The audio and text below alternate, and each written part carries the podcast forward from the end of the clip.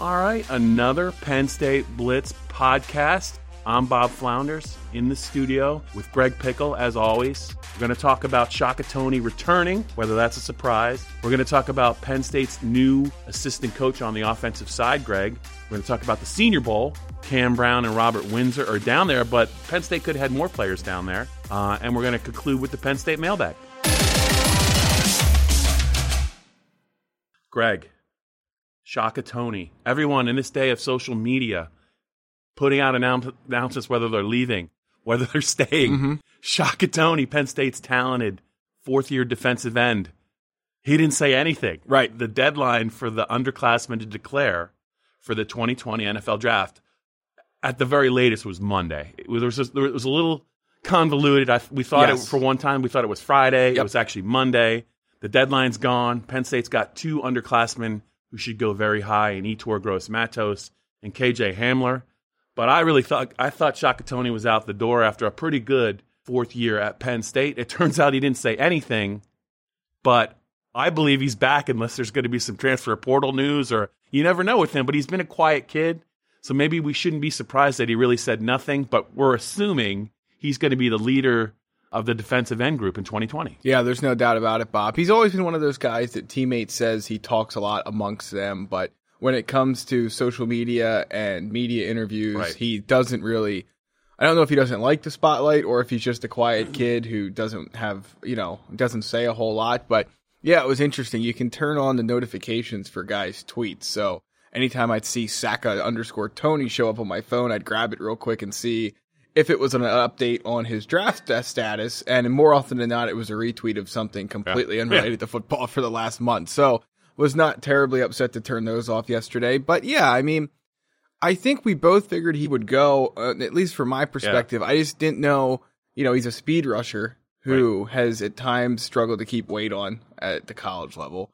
What more will he gain by returning to school? Now, I think there are, this is a pretty good defensive end class, so maybe he just looks at it as next year could be better. Maybe he'll have a bigger year. Of course, he's going to be the focal point, though, which wasn't the case this past year because Yetur Gross Matos was. So, be interesting the next time we get to talk to him to see what all went into that decision, maybe how close he was to leaving. But Bob, you remember back on signing day, James Franklin said that there were some guys who had NFL grades but were deciding to stay, and that they were expecting more guys to return than uh, than maybe what they had mm-hmm. anticipated previously, and it certainly turned out that way. Yeah, and if you really look at it, there were real. I think i- in the end, we could say there was, I guess, seven guys in play when they consider who came back and who left. We Yep. mentioned Hamler, we mentioned Gross Matos, we mentioned Toney, who's back. But this really started right around the time of the All Big Ten selection show, and when the teams were announced, Yetur Gross Matos Yeah, immediately announced he was foregoing his last year of eligibility. Michael Menet, Penn State's talented center, who was a redshirt junior in last fall, came out and said he was going to come back. Pat Freiermuth, Penn State's uber talented tight end, who was only in his second year, but because of uh, his prep development, and he had, he had like an extra year, I think, and Yep. on, on the prep level, he was actually eligible to leave for the draft, decided to stay. Will Fries, who I didn't really anticipate going, but also could have left, he decided to stay. And another starter, Tariq Castro Fields, later after the bowl game, decided to stay rather than come out after kind of a little bit of, I thought, a fade at the stretch. So really, seven guys, only two leave. I think it's. I- I'm very surprised the number wasn't higher. Yeah, me too. And I guess you could probably have thrown Lamont Wade into that group Yeah. as well. Even though, again, like Ta- Castro Fields and like Fries, it was probably always very unlikely that he Yeah. would leave. He still had to think about it, I'm sure. So, yeah, it's interesting. And then you move on to the, the portal, which has been very quiet this offseason so far.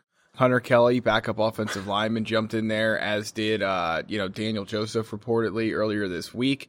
Thing with Joseph was, I think he probably just looked at the depth chart and said Adisa Isaac and Yeah. Jayson Oweh both played more than I did last year. They're both back. Shaka's back. Yeah. Where are my snaps going to come from? So that one makes plenty of sense. And, you know, I, d- I assume he'll be the last end to transfer. Maybe not. But, you know, there's a couple Yeah. positions that when you look at how it all breaks down, you could see some guys maybe after spring practice saying, okay, I didn't get the snaps I thought I was going to get, or the coaches don't see me playing as much as I think I'm going to. So I do wonder if during and at the end of spring practice, we might see some more guys end up leaving. Yeah, the transfer portal really is like a Vegas casino. It's always open. Like, Yeah. You just never know when someone's going to walk through that door.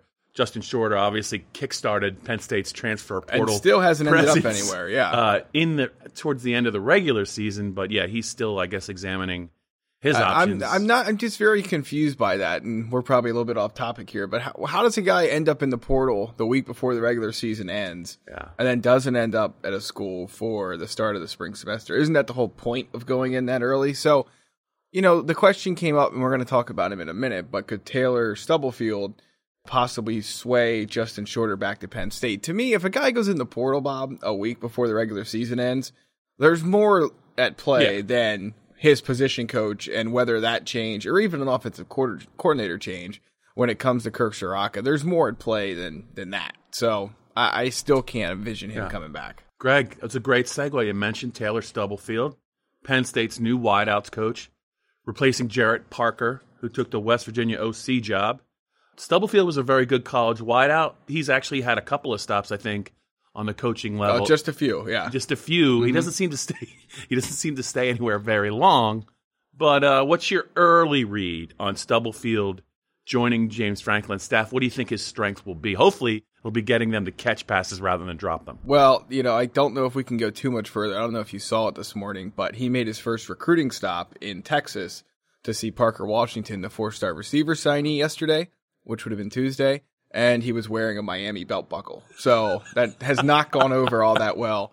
I, I'm hopeful that he'll make light of the situation here at some point, but uh, Penn State fans don't miss anything, Bob, and they did not miss that. So That might might, might explain why he doesn't he doesn't stay in one place. Yeah, long. right. Uh, I mean, so yeah, a guy's been pretty much all over the country over the course of his coaching career, which started in 2007. Illinois State and Air Force, the only places he's been for more than a year. He's been in the CFL. I guess the one thing that jumps out at me is that, you know, Penn State's gone the recruiter route, I think, with Gerad Parker, with uh, Josh Gattis. And, you know, it's interesting now that they don't have a guy that's necessarily known as a renowned recruiter. I'm sure he's good at it. Most Yeah. college coaches are. But he's more of a teacher, I think. And, it, and obviously he practiced what he's now preaching. And that's something I don't know if Penn State's necessarily had at this spot over the last few years. So, you know, I don't know. It's hard to analyze, I think, what he's been credited for over the course of Yeah. his career just because he leaves so often. And, you know, I think it was easy to blame David Corley for some things when that year didn't go well. But, you know, you stop and think about it and how much of it was not being there long enough to make an impact versus bad habits from before versus maybe he wasn't a good coach. We just don't know the answer to that. So, yeah, it's uh I don't think you can ever go wrong with having a consensus all American on your staff and a guy that knows what he's talking about, but uh, at the same time, you know, this is a receivers group that now has to hear a second if not third message in as in as many Yeah. years depending on how old the guys Any are. chance we're overthinking this, and it could be as simple as Parker left late. They needed somebody for this year. Not a lot of great options. Going from Miami to Penn State, definitely maybe an upgrade for him. We'll see how he does for a year and go from there. Any chance it was just maybe them getting caught shorthanded and not seeing Parker leaving? I would be hard pressed to think that they saw Parker going to West Virginia as to be the offensive coordinator. Maybe I'm wrong. Maybe they did envision that, but to me that would be a big problem because we are the Penn State already did this once where they hired they you know Yeah, and I, they couldn't pass on Ja'Juan Seider at that point in time. It's been obviously very clear how important he is to the program, how good of a recruiter he is. It makes total sense, but you know they went this route already once with a guy that no one's ever heard of in David Corley. And, and let's be honest, I mean, the only reason you know Taylor Stubblefield's name is because of what he did at Purdue. Does anyone know anything about him as a coach? Not really. So, uh, James Franklin, I guess, better be right on this one because I don't know if they can afford another year of receiver play it's a little bit inconsistent, guys that can't get open, guys that drop passes. So, you know, could that be the case, Bob? Yeah, certainly. But to me, I think they need a little bit more. They needed to look for a little bit more than that if that was the end game. Okay. Halfway through this Penn State Blitz, you know what you got to do. That's right. It's time to like, rate, and subscribe to the Penn State Blitz podcast on your favorite audio platform Apple, Google, Spotify, wherever you find it. You can find us every Thursday. If you subscribe, you'll get it early. So don't forget to do that. And if you're watching the Blitz on YouTube, it's youtube.com slash all Penn State. Okay, let's move on to some former Lions who are in some postseason games trying to improve their stock for the 2020 NFL draft. Before, though, a little bit of a curveball for you, Greg. Before we get Mm-hmm. to Cam Brown and Robert Windsor, how about Dan Chisena? Yeah. turning some heads in. Is it that NFLPA? It's one of those lower played in, level yes. games. No, it wasn't. I It was apologize if something that's else. not the name of it, but he was the. I think he was the most outstanding player, or if not the most outstanding player, one of the standouts. Yep. Um, impressed some people because he can do some things. He's got speed. He's Yeah. got size as a wideout. He's obviously could be a very effective special teams player. Mm-hmm. This is kind of the route where Troy Apke kind of made a name for himself Yeah. uh, a couple of years ago. And then he wowed him at the combine, including Deion Sanders. Ended up being a fairly high pick of the of the Redskins. Yeah. Before we get to Cam and Robert Windsor, is there any chance Dan Chisena is really kind of making a push for maybe either a combine invite or possibly a late spot in the NFL draft? Yeah, I mean, I think it, it is in. I, I, first of all, I think there's probably too many pre NFL draft All Star games. We got to look up the name of this. I just game. want to say it's a Spiral Bowl or something like that. Yeah, I've never heard of it, but clearly he impressed. He had a couple long catches. Um, Yeah. You know, the speed's never been an issue. He beat guys at Penn State, but, you know, how many times did it go right through his hands and off his face mask? At least once or twice that I can think of. And Yeah. He didn't receive that many opportunities to run down the field and beat guys. So, um, but, you know, NFL teams are always going to be wowed by speed and guys that can run themselves open. So, if he's doing that at these, uh, you know, in an All Star game, he's gonna have a chance to impress somebody in a training camp at bare minimum. So yeah, we'll see. I saw Jan Johnson's going to the Hula Bowl, so never heard of that either. But he'll play Well, in the that. Hula Bowl used to be from way back. It used to be a great game. I think they brought it back, but at a much lower level. right. So I mean, at this point, I guess John Reid played in the NFLPA Bowl over the, weekend. That's the Penn Stater in the NFLPA game. Yeah, don't know how he did, but he played in it. And then yeah, you have the Senior Bowl this week where Cam Brown and Robert Windsor get the chance to Yeah. perform in front of NFL scouts. I think Windsor is what he is in terms of he just has to showcase some of the strengths that he Mm-hmm. that he played with at Penn State. For Cam Brown though, Bob, I think NFL teams are probably wondering where exactly am I going to play this guy if I draft him. have to think a little bit about next year at this time with we've already talked about five guys that made their decision to come back so that's five right there that are probably going to be in the mix for some all-star games Yeah. and there's probably some guys that are that weren't eligible this year that are probably going to think about Mm-hmm. leaving it could be a real interesting uh, i think 2021 draft including mr micah parsons but Right. also some other players a running back by the name of journey brown it could be a really really busy postseason don't you think greg for penn state given the amount of players they could have drafted in 2021 Yeah, there's no question. I mean, to start to ride them off, the, the the guys that returned, obviously, we would expect all of them to leave. Some of them will have to. Some of them, like Pat Freiermuth, will have a choice to make. But you know, you have them. You obviously have uh, you know Journey Brown, as you said. Noah Cain will be able to make a decision at that point, as will uh, you know Ricky Slade and Devyn Ford. Uh, then you'll have uh, you know Jahan Dotson will be able to make a decision Yeah. at that point. I mean, we could go on and on and on, but you know, it yeah, it's going to be impressive to see just how many of these guys end up Right. at, in these conversations at this time next year. yeah i was thinking about both guards. I guess Rasheed Walker too. You could throw into that conversation. Yeah, both guards, uh, Mike Miranda, CJ Thorpe, PJ Mustipher, even Mm-hmm. Shelton, maybe. Just a point of clarification: Noah Cain will be a true sophomore next year, as will Devyn Ford. Oh yeah, that's right. So I, I'm not I'm not throwing you under the bus. No, I, didn't- no, I no, just, I just good, didn't yeah. want somebody coming after you on social media saying, "Pickle, get it together." Well, when you like, rate, and subscribe, you can also leave a comment. So we we'll take all forms yeah, of feedback. My point was, it should Yes. be. It's going to be Correct. even busier at this time next year, and who knows, you know, how Micah Parsons' 2020 season is going to play out. Yep. But if he can develop, stay out of trouble. I'm just going to say that generally, stay out of trouble. He's going to be the apple of a lot of teams' eyes. Mm-hmm. I think with with the draft and maybe some workouts and the combine. Him at the combine could be pretty pretty interesting. So let's move on to the mailbag. We we didn't really talk about Cam Brown. But we talked enough about Cam Brown. He's a big guy that they don't we don't really know what his best position is. Yep. Oddly shaped, 6'5", 230. I'm not sure how that plays out on the NFL level. Mm-hmm. But very much an athlete, a special teams player, and I'm sure they're going to be looking at him hard at the Senior Bowl. But let's get to the mailbag, Greg. If you could have spent the first 60 hours of the year at a red light and then never had to sit at the red light again, would you have done it? So our buddy Chris Hopkins came up with this this morning. I'm not sure where it came Oh, from, but now I got you. I thought it was you were referring to something in my past. No. it's just a standard question. yes, yeah, the, just the first sixty hours. right. So Okay. according to the first two and a half days. Right, according to some website somewhere, the then average you never have to yeah, stand at a red light. Yeah, we don't. I'm not really sure how that would work, but we, just assume it would. Yeah. Well, I mean, January first is a big bowl game day. Mm-hmm. Usually, there's a little reverie involved, so I don't know that I would have held up very well Okay, just sitting at a red light. But in in a vacuum, if there was nothing else going on, and I just had to punch the clock. Yep. I think I probably would have done it All because right. it, it is a little ma- just to stay out of traffic in general. Yes. I, I would sit in a traffic jam. I think for sixty hours. So according if I AAA, never had to have- sit in a traffic jam for the rest of the year. according to AAA, you'd have to do that for 11 days because that's about the uh, amount of hours that people spend in traffic a year. So Ugh, it's the worst. amount of hours. Yeah, I'm just thinking about Penn State games, man. yeah. Well, yeah, that's true. We've you, gotten we used, stuck. You spend almost a whole day just sitting on Atherton to get Yeah. into the, the do west remember, lots. Do you remember how close we came to hitting that deer in the dark on the back way home? I do. That was another problem. There yeah. was some great driving by me because Yeah. I knew, and he just loped there. He was in no Looked rush. right at me. He was about seven thousand pounds, and there was a car behind us.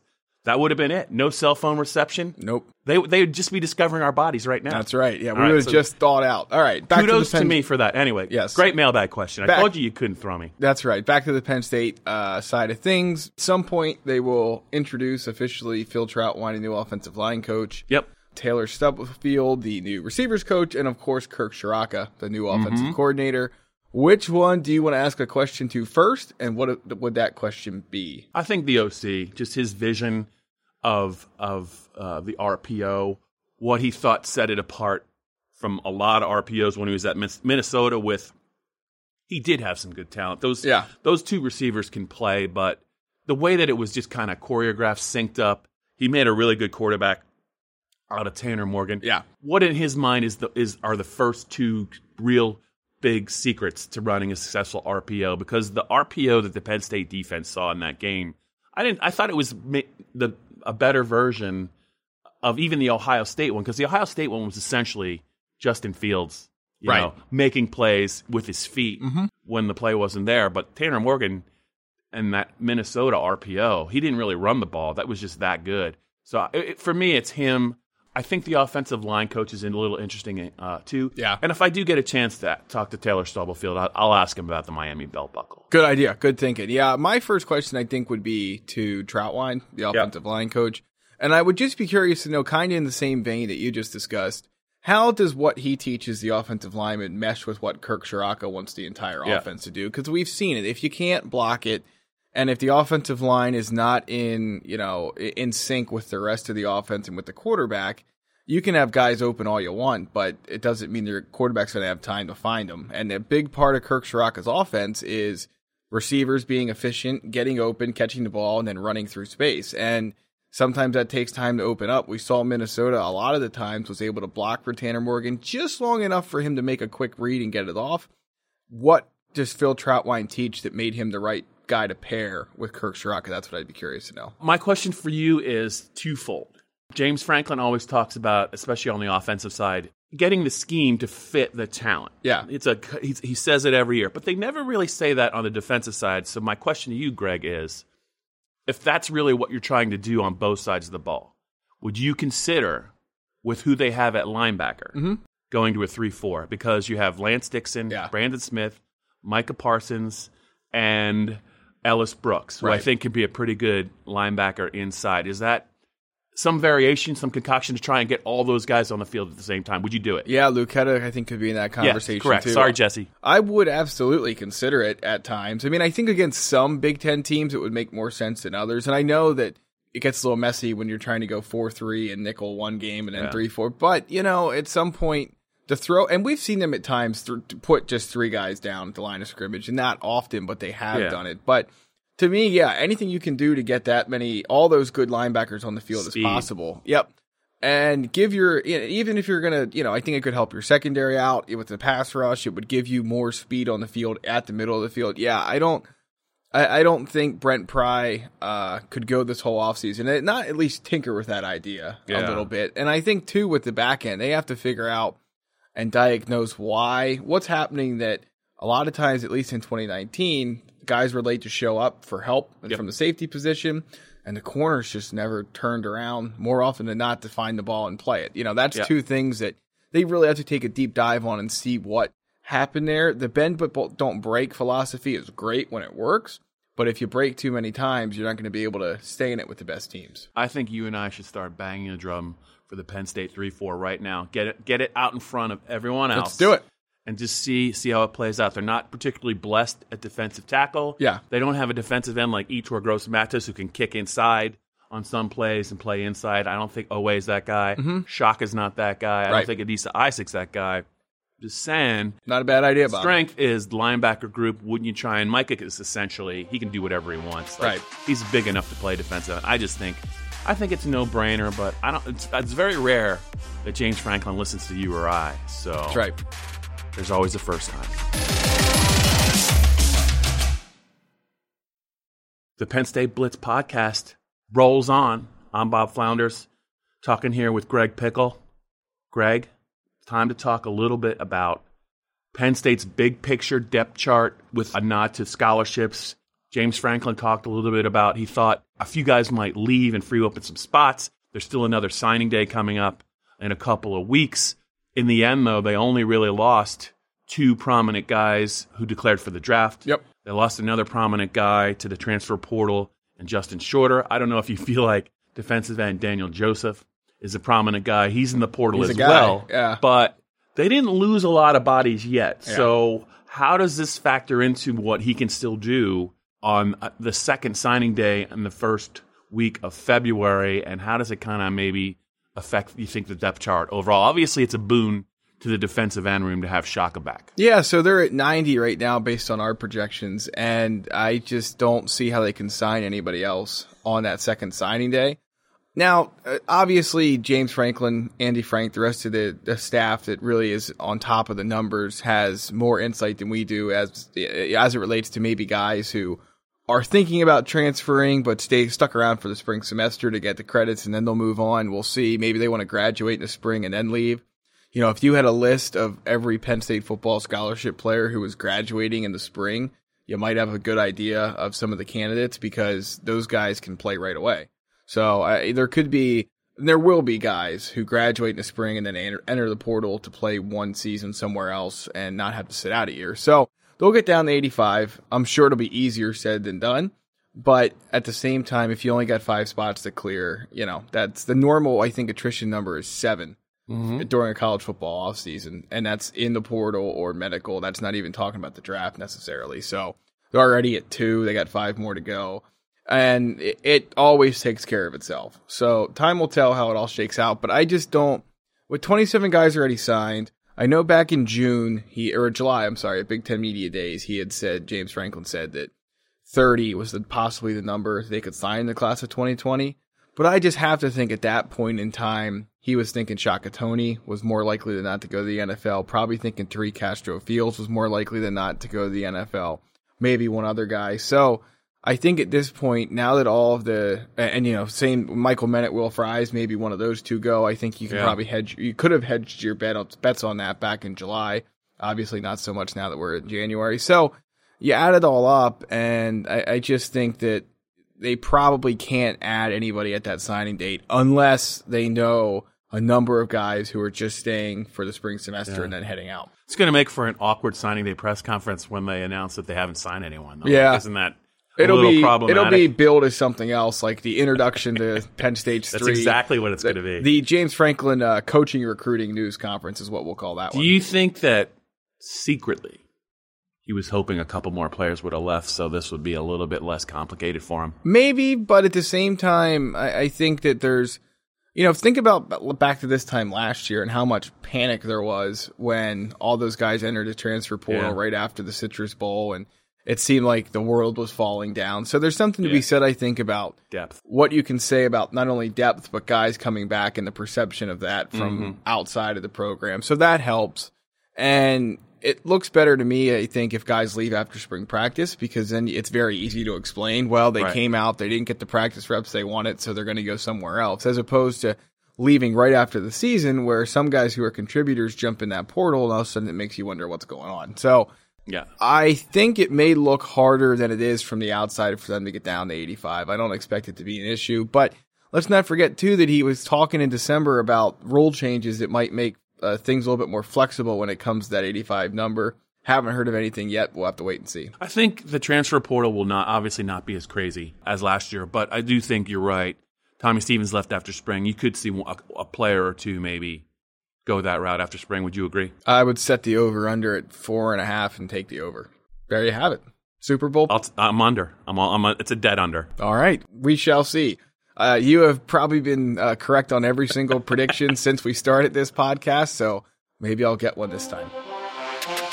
Thanks for joining us on this week's edition of the Penn State Blitz. Don't forget to like, rate, and subscribe. Leave your feedback. And remember, if you subscribe, you'll get the podcast a day early. Otherwise, it's on Penn Live every Thursday. We'll see you next week.